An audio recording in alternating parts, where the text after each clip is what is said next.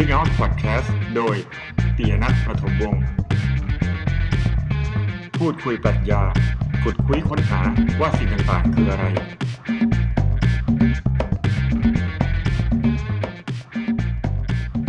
สวัสดีครับ อยู่กับผมอีกครั้งนะครับ เป้ปียนัทประถมวงศ์นะครับ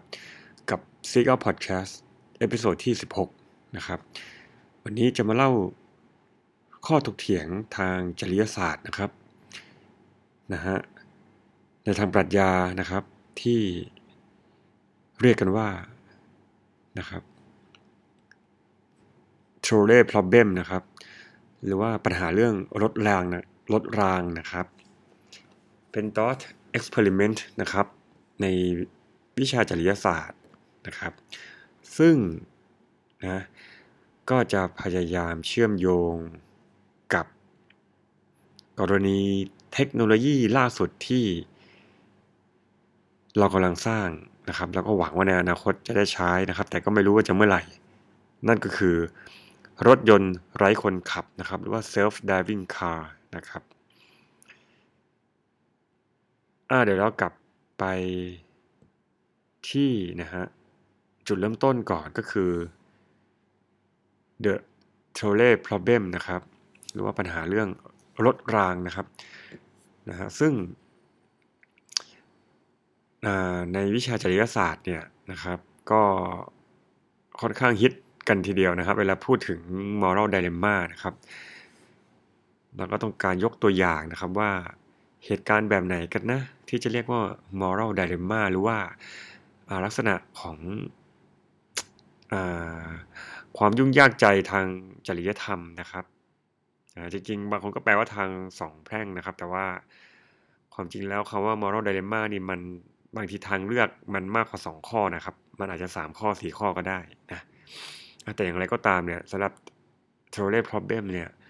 ทางเลือกมันคือสองทางนะครับ ที่มาของ t r o l e y problem เนี่ยมันก็ค่อนข้างที่จะมาจากอ่ามันก็มีประวัติของมันนะครับ มันก็แต่มันก็อยู่ในศตวรรษที่ 20 นี่แหละนะฮะ ก็มีชื่อหลายคนที่เกี่ยวข้องนะครับ ก็จะไม่เล่าตรงนี้แล้วกันนะครับใครสนใจลองเซิร์ชดูในวิกิพีเดียนะครับอะทีนี้มาเล่าประเด็นเลยดีกว่านะครับ สมมุตินะครับว่าคุณยืนอยู่ข้าง รถรางนะครับ ข้างรางของรถรางเนี่ยนะครับ มีรถมีรถรางวิ่งมานะครับ ตรงหน้าคุณเนี่ยมีคันบังคับสับรางนะฮะ คุณกำลังยืนอยู่ตรงจุดที่มันเป็นจุดสับรางนะครับนะฮะรถรางเนี่ยมันก็วิ่งมาตามรางนะครับ ด้วยความเร็วมากเร็วน้อยไม่รู้แหละ แต่เร็วพอที่จะชนคนตายได้นะครับ จินตนาการว่ารางนี้ทิศทางที่รถไฟรถรางขอโทษฮะทิศทางที่รถรางกำลังวิ่งมาเนี่ย นะครับ ถ้ามันผ่านตรงหน้าเราไปแล้วมันตรงไปเนี่ยนะครับ เราหันไปเห็นนะครับตอนนี้รถรางกำลังวิ่งมาไกลๆนะฮะเราเห็นมันกำลังมาแล้วแต่เรารู้แล้วหันไปมองอีกด้านหนึ่งเนี่ย ถ้ามันวิ่งตรงไปเลยเนี่ย มันจะไปชนคนนั้นเรียกว่าเป็นคนงานแล้วกันนะ หรือว่าคนทั่วไปก็ได้ คนงานก็ได้ห้าคนนะฮะที่ยืนอยู่ในรางรถไฟนะครับกำลังทำอะไรกันอยู่ก็ไม่รู้แหละนะฮะ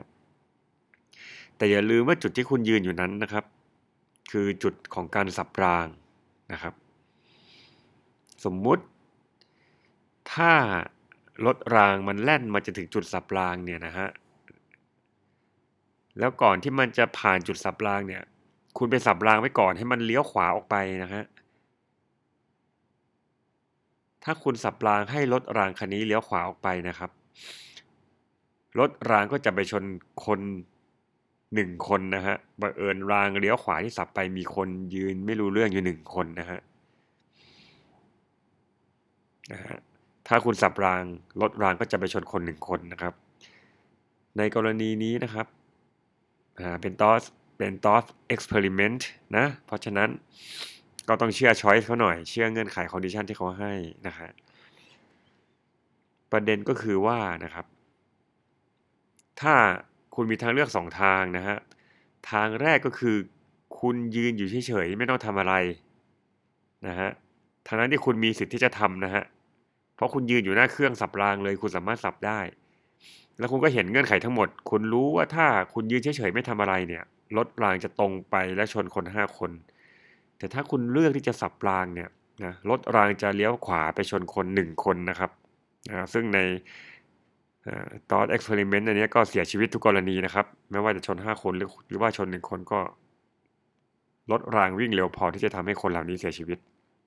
อ่าเมื่อกี้พูดทางเลือกแรกไปแล้วคือ คุณยืนเฉยๆนะแล้วก็ปล่อยให้รถรางมันตรงไปฆ่าคนห้าคนนะครับ ในเส้นทางหลักของมันที่มันวิ่งมาของมันนะกับทางเลือกที่สองคือคุณเลือกที่จะสับรางนะครับ เพื่อเปลี่ยนทิศทางรถให้ไป side track หรือว่า เลี้ยวขวาไป track ด้านข้างนะครับ ซึ่งมันก็จะไปฆ่าคนหนึ่งคนนะครับนะฮะในกรณีนี้นะครับ มันแอบ imply ว่าไงครับ มัน imply ว่าถ้าคุณเลือกที่จะสับรางเนี่ย แปลว่าคุณกำลังเลือกนะครับ เพื่อที่จะฆ่าคนเออจริงๆใช้คำว่าฆ่าก็ผิด คุณเป็นคุณเป็นคนเลือกที่จะให้คนนะครับ เสียชีวิตเพียงหนึ่งคน เพื่อรักษาชีวิตคนห้าคนนะครับ แต่ถ้าคุณไม่เลือกกระทำเช่นนี้นะครับ คุณอยู่เฉยๆนะครับ คุณก็จะเห็นคนห้าคนตายไปต่อหน้าต่อตานะครับนะฮะ t r o l l e problem เนี่ยจะว่าไปนะฮะมันเป็นตัวอย่างนะครับของการตัดสินหลักการทางจริยศาสตร์ที่เขาเรียกว่า utilitarianism นะครับ ก็คือมาจากคำว่า utility นะครับ หรือว่าที่แปลว่าอัตประโยชน์นะครับ ซึ่งแน่นอนว่ากรณีนี้นะครับ ก็จะเป็นแนวคิดที่เรียกว่า อัตประโยชน์นิยมนะครับ ซึ่ง เป็นหนึ่งในหลักการของหลักการใหญ่คนนั้นนะครับ ในทางจริยศาสตร์ที่เรียกว่า หลักการ consequentialism นะครับ consequence นะครับ หรือว่าผลนะครับ หลักการพิจารณาที่ผลนะครับ หลักการใหญ่ของอัตประโยชน์นิยมเนี่ยนะครับ มันคือการที่เรามุ่งพิจะตัดสินใจทำอะไรบางอย่างเนี่ย หลักการใหญ่คือเราดูที่ผลก่อนเลยว่าผลมันจะเกิดอะไรนะครับ นะฮะซึ่งก็มีแนวคิดนะฮะ utilitarianism เนี่ยเป็นตัวอย่างประจำของหลักการนี้เลยนะครับ ก็คือพิจารณาที่ผล ซึ่งผลนั้นเราพิจารณาจากอะไรล่ะแนวคิด utilitarianism หรือว่าแนวคิดอัตประโยชน์นิยมเนี่ยก็เสนอความเห็นว่านะครับ หลักการที่เราจะพิจารณาจากผลนั้นก็คือ เลือกกระทำสิ่งใดก็ตามที่ก่อให้เกิดผลประโยชน์กับคนจำนวนมากนะครับให้เกิดผลประโยชน์สูงสุดต่อคนจำนวนมากที่สุดนะครับ ฉะนั้นเราจึงเห็นเลยว่านะครับ ในกรณีที่เรายืนอยู่ข้างรางรถรางอันนี้นะฮะอยู่ข้างรางรถเนี้ยนะฮะถ้าเราเลือกที่จะสับราง เปลี่ยนให้รถหัวรถรางเลี้ยวออกไปชนคนหนึ่งคน เพื่อรักษาชีวิตคนห้าคนนะฮะแม้ว่าหนึ่งคนนั้นจะต้องเสียชีวิตนะครับ เรากำลังเลือกด้วยนะครับ วิธีคิดหรือว่าหลักการทางจริยศาสตร์แบบอัตประโยชน์นิยมนะครับนะนี่ก็เป็นเรื่อง t r o l l e problem นะครับในขณะเดียวกันถ้าคุณปล่อยให้มันชนคนห้าคน แล้วคุณไม่ทำอะไรเลยก็คือคุณ กำลังไม่ได้เลือกหลักการแบบอัตประโยชน์นิยมนะครับไหนๆก็พูดเรื่อง t r o l l e t r o l l e problem แล้วเนี่ยนะฮะบังเอิญว่า t r o l l e problem อย่างที่บอกมัน imply นะครับ เพื่อจะแสดงให้เห็นแนวคิดอัตประโยชน์นิยมนะครับ มันจึงดูเหมือนจะเป็นไดเลมม่านะครับ แต่ว่าเอาเข้าจริงๆมันมีหลักการทางจริยธรรมอีกหลักการหนึ่งที่เรียกว่านะครับหลักการ deontological theory นะครับ ก็ไม่ขอแปลเป็นไทยนะครับ หรือว่าถ้าใคร รู้ปรัชญามาบ้างเนี่ยมันเป็นหลักการของอ่าเป็นปรัชญาของเอมานูเอลคานนะครับ ก็คือหลักจริยศาสตร์ที่พิจารณาที่การกระทำโดยที่ไม่สนโดยที่ไม่สนใจผลนะครับนะฮะอะถึงจุดนี้ก็ขอเล่าเรื่องที่ไม่เกี่ยวกับ t o l e problem นะครับนะเพื่อเพื่อให้ผู้ฟังนะครับ ทุกท่านได้เห็นนะครับ ข้อแตกต่างทฤษฎีสองขั้วที่มันอ่า ขัดแย้งกันอยู่นะครับ เวลาคิดเป็นไดเลม่าจะได้นึกออกนะครับ เพียงแต่ว่าใน choice ของ total problem เนี่ย ถ้าเราเลือกที่จะไม่ทำอะไร แล้วเราปล่อยให้ชนคน 5 คนเนี่ยนะฮะการทำอย่างนั้นมันก็ยังไม่ถือเข้าหลัก deontological theory อยู่ดีนะครับอาทีนี้มาดูตัวอย่าง deontological theory กันนะครับ อันนี้เป็นตัวอย่างที่ผมฟังมาจาก Michael Sandel นะครับเขา lecture นะครับ เรื่อง justice อ่า what the right thing to do นะครับ เกี่ยวกับ justice นะครับ ซึ่งผมก็ไม่แน่ใจว่าที่มาของ ตอน experiment อีกอันที่ที่กำลังจะเล่าเนี่ยครับมันมาจากไหนนะครับ ก็คือว่านะครับ สมมุติว่าคุณเป็นแพทย์นะครับทำการเข้าเวรดึกเลยนะครับ อยู่ที่โรงพยาบาลแห่งหนึ่งนะครับ แล้วมีคุณเป็นเป็นคุณคุณเป็นแพทย์คนเดียวตอนนั้นเหตุการณ์ฉุกเฉินมาก มีผู้ป่วยใกล้เสียชีวิตปางตายมาคุณห้าคนนะฮะคนแรกเนี่ยจะตายนะครับ จะเสียชีวิตถ้าไม่ได้รับการเปลี่ยนปอด คนที่สองจะเสียชีวิตถ้าไม่ได้รับการเปลี่ยนหัวใจนะครับ คนที่สามจะเสียชีวิตถ้าไม่ได้รับการเปลี่ยนถ่ายตับ คนที่สี่จะเสียชีวิตถ้าไม่ได้รับการเปลี่ยนถ่ายตับอ่อนแล้วกัน คนที่ห้าจะเสียชีวิตถ้าไม่ได้รับการเปลี่ยนถ่ายไตนะฮะอันนี้สมมติว่าอะไรอะสมมุติว่าอวัยวะทุกอย่างที่พูดมาเปลี่ยนถ่ายได้หมดนะฮะทันใดนั้นนะครับห้าคนป่วยมาพร้อมกัน คนหนึ่งต้องการปอด คนหนึ่งต้องการหัวใจ คนหนึ่งต้องการตับอะไรเงี้ยนะฮะ ทันทีทันใดนั้นเนี่ยนะครับระหว่างที่คุณทำอะไรไม่ถูกเนี่ยคุณหันไปเห็นผู้ชายหนึ่งคนนะครับ ซึ่งดูสุขภาพดีมากเลยนะครับกำลังนั่งอยู่ในโรงพยาบาลแห่งนั้นนะครับ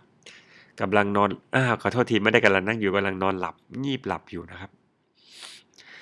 คำถามเนี่ยจะดู hardcore หน่อยนะครับคำถามคือว่า คุณจะพรากชีวิต คนนอนหลับสุขภาพดีหนึ่งคนเนี่ยพูดง่ายๆคือฆ่านั่นแหละฮะอาจจะฟังดูโหดร้ายนะครับ แต่มันเป็นตอนเอ็กเพร์เมนต์ทางด้านจริยศาสตร์นะครับ เพราะฉะนั้นมันจะไม่ได้เรียกว่าเป็นคำถามที่ยากจริงๆนะถ้าเราไม่ไมได้ถึงขนาดต้องฆ่าใครสักคนนะฮะตัวอย่างมันจะเป็นได้เป็นการฆ่านะครับ เพื่อเป็นตัวอย่างที่ค่อนข้างจะ radical สุดโต่งให้เราได้รู้สึกว่าโอ้ มันเป็นไดเลมม่าและตัดสินยากจริงๆอะกลับมาที่คำถามคำถามคือว่าเราจะตัดสินใจฆ่าผู้ชายสุขภาพดีหนึ่งคนที่กำลังนอนหลับอยู่นั้นหรือเปล่านะครับ อย่าลืมนะว่าเขาสุขภาพดีนะครับฆ่าเพื่ออะไรเพื่อเอาปอดของเขามาให้คนป่วยคนที่หนึ่ง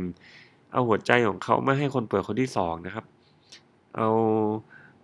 ตับของเขาไมาให้คนป่วยคนที่สามเอาเนี่ยอีกชิ้นนึงให้คนที่สี่เอาอีกชิ้นนึงให้คนที่ห้านะครับพูดง่ายๆคือฆ่าคนหนึ่งคนเนี่ยเพื่อรักษาชีวิตคนห้าคนนะฮะทีนี้สมมุติว่าขอสมมุติเพิ่มเติมไปด้วย คนห้าคนนั้นเป็นบุคคลสำคัญของประเทศชาติของโลกนะฮะหนึ่งคนเป็นนักวิทยาศาสตร์ผู้ยิ่งใหญ่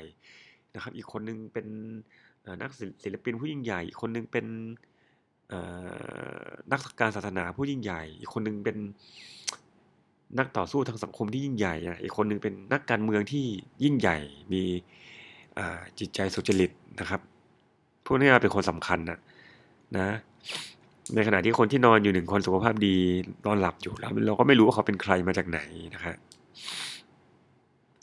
คำถามนี้นะฮะถ้าคุณยึดหลักการนะครับ แบบอัตประโยชน์นิยมนะครับ หรือว่าแบบ consequentialism หรือว่าพิจารณาผลนะครับ คุณก็อาจจะรู้สึกว่าเออเราจะต้องเลือกทำอะไรบางอย่างที่ผลนำไปสู่ประโยชน์สูงสุด ประโยชน์มากที่สุดของคนจำนวนมากที่สุดใช่ไหมครับ คุณก็อาจจะเลือกฆ่าผู้ชายสุขภาพดีหนึ่งคนที่กำลังนอนหลับงีบอยู่เนี่ย เพื่อเอาอวัยวะภายในแต่ละแต่ละชิ้นไปช่วยคนห้าคนนั้นใช่ไหมครับ แต่ประเด็นตรงนี้อย่างที่เล่าที่แรกว่าผมพยายามจะชี้ให้เห็นถึงประเด็นทางหลักการทางจริยธรรมแบบ deontological theory นะครับ เพราะฉะนั้นถ้าคุณยึดหลักการแบบ deontological theory นะครับ หรือว่าที่ผมพูดอย่างเมื่อกี้แล้วเป็นแนวคิดทางจริยศาสตร์ ที่ได้มาจากแนวคิดของ Immanuel Kant นะครับ นักปัญญา เยอรมันนะครับ คุณก็จะเลือกที่จะไม่ฆ่าคนหนึ่งคนที่หลับอยู่นะครับ แม้ว่าคุณจะปล่อยให้คนอีกห้าคนนั้นตายไปก็ตามนะครับ ตรงนี้เพราะอะไรครับ เพราะเวลาคุณจะกระทำการใดๆก็ตามนะครับ คุณจะไม่พิจารณาที่ผลนะครับ แม้ว่าผลมันจะนำไปสู่ประโยชน์ส่วนใหญ่ของคนจำนวนมากถึงห้าคนเนี่ยนะฮะยังไงก็ตามการฆ่าเป็นสิ่งผิดนะหนึ่ง สองการฆ่าเนี่ยมันเป็นการพรากชีวิตเขาเรียกว่าละเมิดสิทธิ์คนหนึ่งคนเนี่ยอยู่ดีคุณมีสิทธิ์อะไรไปละเมิดสิทธิ คนหนึ่งคนเพื่อไปเอาปอดเอาหัวใจอะไรให้เขาอีกห้าคนนะฮะในกรณีในกรณีตัวอย่างนี้คือคนนั้นเขาหลับอยู่นะครับ เราไม่ได้ถามคอนเซนต์เขานะฮะอยู่ดีแล้วก็ไปจับเขาฆ่าเลยนะฮะนะเพราะฉะนั้นเนี่ยถ้าเป็นหลักการแบบ deontological theory ก็จะ เป็นแบบนี้นะครับ ก็จะพิจารณาที่การกระทำในตัวมันเองเป็นหลักนะครับ ถ้าสิ่งใดมันผิดเนี่ย มันจะต้องผิด เพราะมันผิดในตัวมันเองอะ่ะ มันอาจจะเป็น moral principle บางอย่างอะนะโดยที่ไม่จำเป็นต้องเกี่ยวกับศาสนานะครับ ไม่จำเป็นต้องเกี่ยวกับศาสนานะฮะคุณแค่รู้สึกว่ามันเป็น moral principle บางอย่างว่าเราไม่ควรจะฆ่าคนนะนะฮะเราไม่ควรจะฆ่าคน อันนี้ผมเล่าแบบคร่าวๆนะครับ เพื่อให้เข้าใจเบื้องต้นนะครับ ตรงนี้ มาถึง episode นี้แล้วคงไม่ต้องพูดเลยนะครับว่า episode นี้มันไม่ใช่การมันไม่ใช่การอืมเข้าลงลึกที่จะปรัชญานะครับ ผมต้องการสื่อปรัชญาสู่สังคมนะครับ ไม่ได้ต้องการสื่อปรัชญาสู่นักวิชาการนะครับ ดังนั้น ตัวอย่างก็เข้าใจง่าย ๆแบบนี้นะครับเพราะฉะนั้นแนวคิดแบบ deontological theory เนี่ยก็เป็นลักษณะผิดเอาอีกครั้งหนึ่งนะครับ พิจารณาที่ผลที่เอ๊ขอโทษนะพิจารณาที่ตัวการกระทำณวินาทีนั้นนะ หนึ่งการฆ่าในตัวมันเองมันผิดอะให้ผิดให้ตายยังไงก็ผิดอ่าทีนี้มันอาจจะพูดอีกอย่างก็ได้ว่าอยู่ดี คนเราทุกคนมันมี dignity อะ human dignity มันมีแบบศักดิ์ศรีของเป็นมนุษย์อะไรพวกนี้นะอยู่ดีเราจะไปพลากชีวิตเขาโดย โดยที่ไม่ได้ถามความยินยอมนะครับ มันเป็นการละเมิดสิทธิมนุษยชนอะไรประมาณนี้นะครับ อย่าลืมนะแม้ว่ามันจะนำไปสู่ผลดีแค่ไหนก็ตามเนี่ย เราก็จะไม่ทำเราไม่พิจารณาที่ผลอะ เพราะนั้นเนี่ยก็เป็นตัวอย่างนะครับของ moral dilemma นะครับ ของแนวคิดที่เราเรียกว่า อัตถประโยชน์นิยมนะครับ และอีกแนวคิดหนึ่งก็ขอใช้ภาษาอังกฤษนะครับ ก็คือ deontological theory นะครับ ซึ่งถือเป็น moral dilemma นะครับ เป็นปัญหาทางปรัชญาและจริยศาสตร์นะครับ ที่เรามักจะยกมา ถกเถียงกันนะครับในเรื่องของ normative ethics นะครับหรือว่าจริยศาสตร์ประทัดฐานนะครับจริยศาสตร์ประทัดฐานเนี่ยมันคือการพูดถึงหลักการนะครับเรียกว่า what ought to do เราควรจะทำยังไงนะครับ what should I do นะครับนะฮะเราควรจะทำยังไงในสถานการณ์ทางจริยจริยธรรมบางอย่าง ในเมื่อเราต้องเลือกในวินาทีนั้น เราจะเชื่อในหลักการแบบไหนนะครับโอเค อันนี้ก็เป็น ตัวอย่างนะครับที่ยกมาพูดคุยกันนะครับ ต่อมา เรื่อง self driving car นะครับ เรื่อง self driving car เนี่ยนะฮะพออามีการพูดถึงประเด็นทางจริยศาสตร์ กับเรื่อง self driving car เนี่ยก็จะมีการหยิบยกนะครับเคส c h o r e problem มาประยุกต์นะครับ ซึ่งก็น่าสนใจมากนะฮะหลายคนก็บอกว่าการที่จะทำรถยนต์ไร้คนขับ หรือว่า self driving car มาวิ่งในถนนจริง ๆ เนี่ยร่วมกับ หมายถึงไม่ได้วิ่งในระบบปิดนะฮะ มาวิ่งในถนนจริง ๆ เนี่ยนะฮะที่มีคนเดินไปเดินมานะฮะ สิ่งที่โปรแกรมเมอร์หรือว่าสิ่งที่บริษัทผู้สร้าง self driving car ต้อง concern เนี่ย มันคือประเด็นแบบ t o r e problem นี่แหละนะฮะ ขนาดเคสเมื่อกี้นะครับ เราเป็นมนุษย์ยืนสับรางรถไฟหรืออะไรอย่างเงี้ยเรายังยากเลยนะครับ ถ้าเกิดว่าถึงจุดคับขันณวินาทีนั้นนะว่าเราจะตัดสินใจยังไงนะฮะใช้หลักการไหนดีนะครับ เพราะดูหลักหลักจริยศาสตร์ทั้งสองหลักที่ผมเล่า มันก็ดูจะมีดีมีแย่ มีดีมีเสียต่างกันแต่ละอย่าง มันก็จังหวะนั้นมันก็คิดยากนะครับ แค่เอาแค่นี้ก็ยากแล้วแล้วเราจะโปรแกรมให้หรือ self driving car ซึ่ง มันให้มันวิ่งอัตโนอัตโนมชันอัตโนมัติของมันไปแล้วถึงเวลาขับขันมันจะเลือกอะไรนะฮะก็เป็นข้อท้าทายอย่างหนึ่งของผู้ผลิตรถยนต์ไร้คนขับนะฮะทีนี้เคสส่วนใหญ่เนี่ยมันจะมีประเด็นหนึ่งอีกซ้อนเข้ามาเลยนะ ในมารอ l เดเลม่านี้นะครับ ก็คือว่านะฮะอ่าแล้วพูดถึงกรณี self driving car สองกรณีแล้วกัน กรณีแรกก็เอาแบบว่าถ้าเป็น self driving car มันวิ่งมามามาเองของมันเนี่ยนะฮะ สมมติถนนมันแคบถนนมันมีเท่านี้นะฮะเป็นตอ t เอ็กเพร์เมนต์เหมือนเดิม ก็เราเอาตัวอย่างเดิมเป๊ะๆเลยก็ได้นะครับคือถ้าวิ่งตรงไปจะชนคนห้าคน แต่ถ้ามันเลือกหักหลบไปทางขวาเนี่ยมันก็จะชนคนหนึ่งคนนะฮะ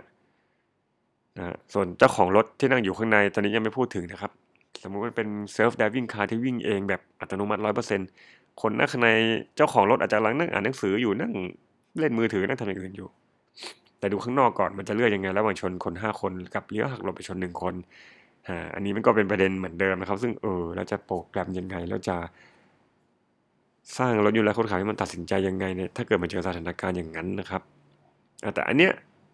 ก็ก็ก็เป็นเคสหนึ่งแต่อีกเคสหนึ่งนะครับนะฮะซึ่งได้แรงได้แรงบันดาลใจจาก t o r e Problem เนี่ยแต่มันก็เป็นสร้างประเด็นจริยศาสตร์อีกอันหนึ่งนะครับ เนื่องด้วยแน่นอนนะครับ บริษัทผลิตรถยนต์ไร้คนขับ เป็นบริษัทเอกชนนะครับ ต้องแสวงหากำไรสูงสุดนะครับ แล้วเขาจะโปรแกรมรถยนต์ไร้คนขับนั้นยังไงนะครับ สมมุติถ้ามันเจอสถานการณ์ที่ว่าจู่ๆรถยนต์ไร้คนขับกำลังขับมาโดยระบบอัตโนมัติร้อยเปอร์เซ็นต์นะครับ คนขับกำลัง เอ้ยไม่ใช่คนขับเจ้าของรถเนี่ยกำลังนั่งในรถเล่นโทรศัพท์มือถือกำลังนั่งอ่านหนังสือหรืออาจจะนอนหลับนะครับเทคแนปอยู่งีบหลับอยู่รถยนต์ไร้คนขับนั้นนะครับดำเนินการด้วยระบบอัตโนมัตินะครับ อัตโนมัติขับไปนะครับ ทันทีทันใดนั้นนะครับ จู่ๆมีนะครับ คนคนแก่หนึ่งคนกับจูงเด็กหนึ่งคนนะครับนะฮะโผล่ขึ้นมากลางถนนโดยไม่ทันตั้งตัวนะครับนะฮะทางเลือกของระบบออโตเมชันเนี่ยหนึ่งก็คือ มันสามารถที่จะเลี้ยวหักหลบนะสมมติขับมาด้วยความค่อนข้างเร็ว เลี้ยวหักหลบ แต่ว่าอาจจะไปชนกำแพงหรือชนสิ่งกีดขวางนะครับ ซึ่งอาจจะทำให้เจ้าของรถเสียชีวิตนะฮะ หรือไม่เช่นนั้นก็อาจจะตรงไปชนคนแก่และเด็กนี่แหละนะครับ ซึ่งก็อาจจะไม่ได้แรงซะจนเจ้าของรถเสียชีวิต แต่ว่าคนแก่และเด็กเสียชีวิตนะครับประเด็นทางจริยศาสตร์ตรงนี้ก็คือว่าบริษัท company เนี่ยจะผลิต หรือว่าโปรแกรมหรืออะไรก็ตามอัลกอริทึมหรืออะไรอะไรก็ตามที่จะทำให้รถ self driving car ให้มันตัดสินใจแบบไหนนะระหว่างปกป้องชีวิตเจ้าของรถนะฮะ จะทำให้คนเดินถนนตายนะครับ กับอีกอย่างหนึ่งหรือว่าจะปกป้องประชาชนคนเดินถนน และทำให้เจ้าของรถตายนะครับ ประเด็นก็คือว่าบริษัทหรือคอมพานีผลิตรถมีจริยธรรมถึงที่จะขนาดปกป้องคนเดินถนน และยอมให้เจ้าของรถตาย หรือเปล่านะฮะบริษัทนี้จะโฆษณาว่าไงล่ะฮะ นะฮะบริษัทเรานะผลิตยนต์ผลิตรถยนต์ไร้คนขับที่คำนึงถึงมีชีวิตคำนึงถึงชีวิตของคนส่วนใหญ่ของประชาชนทนเดินถนนมากเลยนะครับ จนเรายอมให้อ่าเจ้าของรถของเราเองเนี่ยเสียชีวิตนะครับ เพราะฉะนั้นซื้อมาซื้อรถยนต์ไร้คนขับของเราเถอะเนี่ยจะโฆษณาอย่างนี้เหรอครับก็ไม่น่าใช่ใช่ไหมฮะมันก็เลยเป็น moral dilemma อ่าไม่แน่ใจว่าเรียก moral dilemma มันเป็นเป็นแบบอ่าประเด็นทางจริยธรรมอีกอย่างหนึ่งอะว่าและคอมพานีจะดีไซน์แล้ว เอาโปรแกรมยังไงนะฮะนะครับ ถ้าโปรแกรมให้เลือกรักษาชีวิตเจ้าของที่ซื้อมันไปอะแน่นอนก็โดนก็โดนคอรหาแน่นอนว่าอ่าเห็นแต่ประโยชน์ของอลูกค้าลูกค้าตัวเองเป็นหลักนะครับ เพราะว่าคนที่ซื้อรถไปเป็นลูกค้าใช่ไหมแต่ว่าไม่สนใจคนเดินถนนก็ปล่อยให้เขาตายไปนะครับนะฮะแต่ท่าเดียวกันนะฮะ ออจะว่าไปมันก็เป็นเดลม่านะเดลม่าของบริษัทบริษัทเนี้ยแต่แต่ถ้าเดียวกันบริษัทนี้ก็คงไม่ถึงขนาดแบบอ่าไม่ใช่ไม่ถึงขนาดนะครับ ที่ผมใช้คำว่าไม่ถึงขนาดคือว่าไม่ถึงขนาดที่จะทำอย่างนี้แล้วมาโฆษณา ว่าบริษัทเราผลิตรถยนต์ที่มีจริยธรรมมากเลย ถ้าเจอเหตุการณ์นี้นะฮะเราเราจะปกป้องคนเดินคนเดินถนนนะครับ แล้วจะให้เจ้าของรถซึ่งเป็นลูกค้าของเราเองเนี่ยเสียชีวิต โอ้นะฮะบ้าไปแล้วนะครับ อย่างนี้จะขายได้ไหมครับนะอย่างนี้รถเขาก็ขายไม่ได้สินะครับ นะอ่าโอเคนะครับ วันนี้ก็มาเล่ากันให้ฟังนะฮะถึง moral dilemma นะครับ หลักการทางจริยศาสตร์แบบอัถประโยชน์นิยม หลักการทางจริยศาสตร์แบบ deontological theory นะครับ และประเด็นเรื่องรถยนต์ไร้คนขับที่สามารถประยุกต์ใช้นะครับประเด็นปัญหา trolley problem นะครับมา ในการคิดในการคอนเซิร์นและในการถกเถียงนะครับ เรื่องจริยธรรมกับเทคโนโลยีสมัยใหม่อย่างเช่นรถยนต์ไร้คนขับนะครับ วันนี้ขอบคุณมากที่รับฟังนะครับผมปียนัทประสมวงขอลาไปก่อนครับ เจอกันใหม่ในตอนถัดไปนะครับ สวัสดีครับ